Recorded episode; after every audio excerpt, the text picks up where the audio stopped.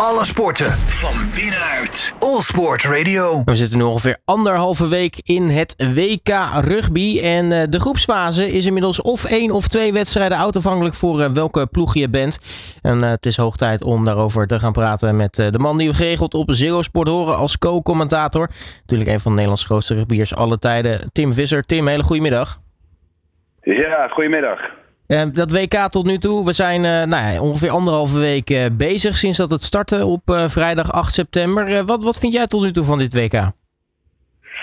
Ja, het is eigenlijk wel een heel leuk WK. Het begon natuurlijk sensationeel met Nieuw-Zeeland-Frankrijk. en het feit dat Frankrijk natuurlijk won hè, op eigen bodem. De eerste wedstrijd van het WK zat wel heel veel druk achter. En daarna hebben we ja, eigenlijk heel veel verschillende soorten rugby gezien. Uh, we zagen Engeland van Argentinië winnen met alleen maar kicken, dropgoals. Uh, George Ford instrumentaal.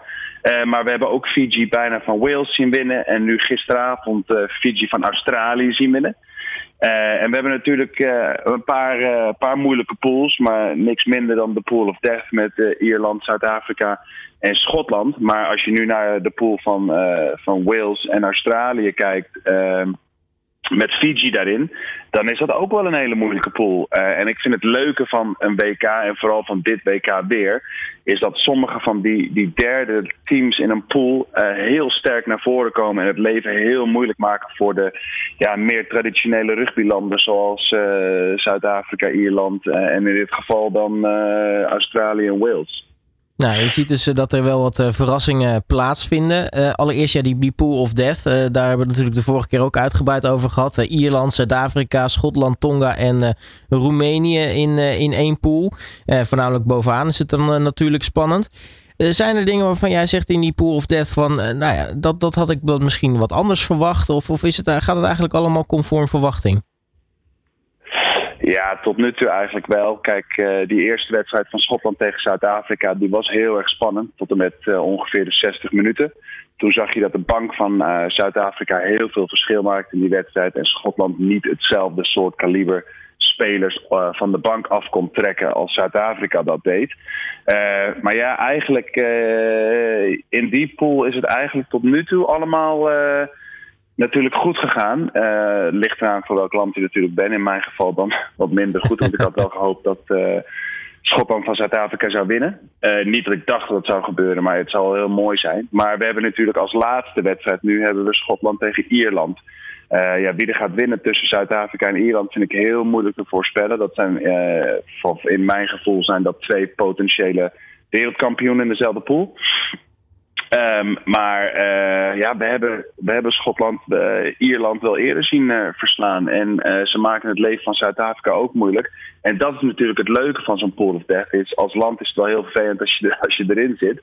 Maar de wedstrijden zijn natuurlijk wel super spannend. Ja, want Schotland speelt natuurlijk tussendoor nog tussen, tegen, tegen Tonga en Roemenië. ja, die, die komen er echt niet aan te pas eigenlijk hè, in de pool. Nee, ik denk niet dat, uh, dat we daar iets van uh, moeten verwachten. Uh, kijk, er zijn natuurlijk bij de, bij de landen zoals Samoa, Tonga en Fiji zijn een paar spelers van de meer grotere landen teruggekeerd. Er is nu een nieuwe regel als je drie jaar niet voor je, voor je land hebt gespeeld en je komt oorspronkelijk uit een ander land, dan mag je weer voor dat land uitkomen. Dus we hebben een paar All Blacks terug zien gaan naar, naar Samoa en bij Tonga en, en Fiji is dat ook een beetje het geval. Maar uh, tot nu toe, behalve dan bij Fiji, uh, heb ik daar niet uh, echt ja, nog de impact van gezien, om eerlijk te zijn. Nu weten we dat als je vier tries scoort in een wedstrijd, dat je dan een bonuspunt krijgt. in, in hoeverre gaat die nog bepalend zijn, denk je, dit toernooi in de groepsfase? Nou, heel erg. vooral gisteravond zaten we natuurlijk bij Ziggo te kijken naar Fiji tegen, tegen Australië. En Fiji pakte tegen Wales dus inderdaad twee verliezende bonuspunten. Eén voor vier tries maar ook eentje omdat ze binnen zeven punten verloren. Uh, en nu winnen ze dan van Australië. Ja, dat, nu gaat het eraan liggen wat tussen Australië en Wales gaat gebeuren. Maar die, die twee verliezende bonuspunten kunnen het verschil wel eens zijn tussen de pool uitkomen en niet. Ja, dat is kortom uh, alles bepalend. Ja, zeker. En daarom is het ook zo leuk, en dat zei ik net ook al, dat, dat we een aantal landen hebben die tegen die top aan zitten te hikken. Dus Fiji is daar bijvoorbeeld eentje van. Uh, ja, Schotland in de Pool of Death is misschien geen goed voorbeeld. Maar dan heb je ook drie teams in een pool die er in principe allemaal uit zouden kunnen komen. en als je kijkt naar het wereldrugby, normaal buiten een WK om. als je als bijvoorbeeld als je tegen Japan speelt of Fiji of Samoa, dan verwacht je eigenlijk altijd te winnen. Maar omdat die landen nu ook zo'n lange voorperiode hebben gehad waar ze zich hebben kunnen klaarstomen voor een WK. Eh, dat maakt gewoon heel erg veel verschil. De jongens zijn ook allemaal twaalf weken samen geweest in kamp voor preparatie. En normaal zie je bijvoorbeeld teams zoals Argentinië en, Samoa en Tonga Fiji, waar veel van de spelers in het buitenland van spelen, dat ze maar heel weinig tijd uh, samen door kunnen brengen om, ja, om zich voor te bereiden. En dat maakt gewoon een heel groot verschil op zo'n WK. Nu is uh, Chili natuurlijk uh, debutant. Uh, vooraf hadden we het al een klein beetje besproken. Je zei, nou, we kunnen er niet al te veel van verwachten. maar tot nu toe, ze laten zich best wel aardig zien. Ik bedoel, er zijn landen met, met minder aanvallend rugby tot nu toe op de mat. Nee, zeker. en ja, natuurlijk ook weer zo'n typisch Zuid-Amerikaans land dat met heel veel passie en heel veel flair speelt. We zien het natuurlijk vaak van Argentinië. En Chili dan uh, minder bekend. Maar Uruguay is bijvoorbeeld ook een goed voorbeeld. Die gaf gewoon echt een hele goede pot tegen Frankrijk. Wat je niet had verwacht. Uh, ja, misschien wel uh, een beetje een Frankrijk B-team. Maar een Frankrijk B-team tegen Uruguay hoort er gewoon 50, 60 punten overheen te klappen. En dat zagen we helemaal niet. Uh, dus dat is natuurlijk ook wel leuk om te zien.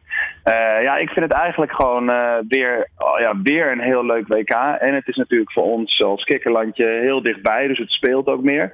En we maken er bij Ziggo eigenlijk elke avond wel een groot feest van. Nu zijn er uh, heel wat uh, tries natuurlijk al geweest, dit toernooi tot nu toe. Maar uh, als je nou eentje mag uitpakken die tot nu toe misschien de contender is voor try van het toernooi, welke zou jij dan kiezen? Nou, ik, ik vind alle tries die Fiji tot nu toe hebben gescoord, vind ik sensationeel. Die jongens zijn zo goed met de bal in de hand. en ik denk de try van hun captain, de nummer 13 tegen Wales uh, was wel uh, een beslissend moment waardoor ze in de laatste slotseconde van Wales hadden kunnen winnen als Wadradra die bal op de wing niet had laten vallen. Maar uh, ja, we hebben al zoveel mooie tries gezien. kijk naar die eerste wedstrijd van, van Nieuw-Zeeland tegen Frankrijk. En de break in de eerste helft. Meteen na drie minuten lengte van het veld over. En meteen in de tweede helft weer precies hetzelfde.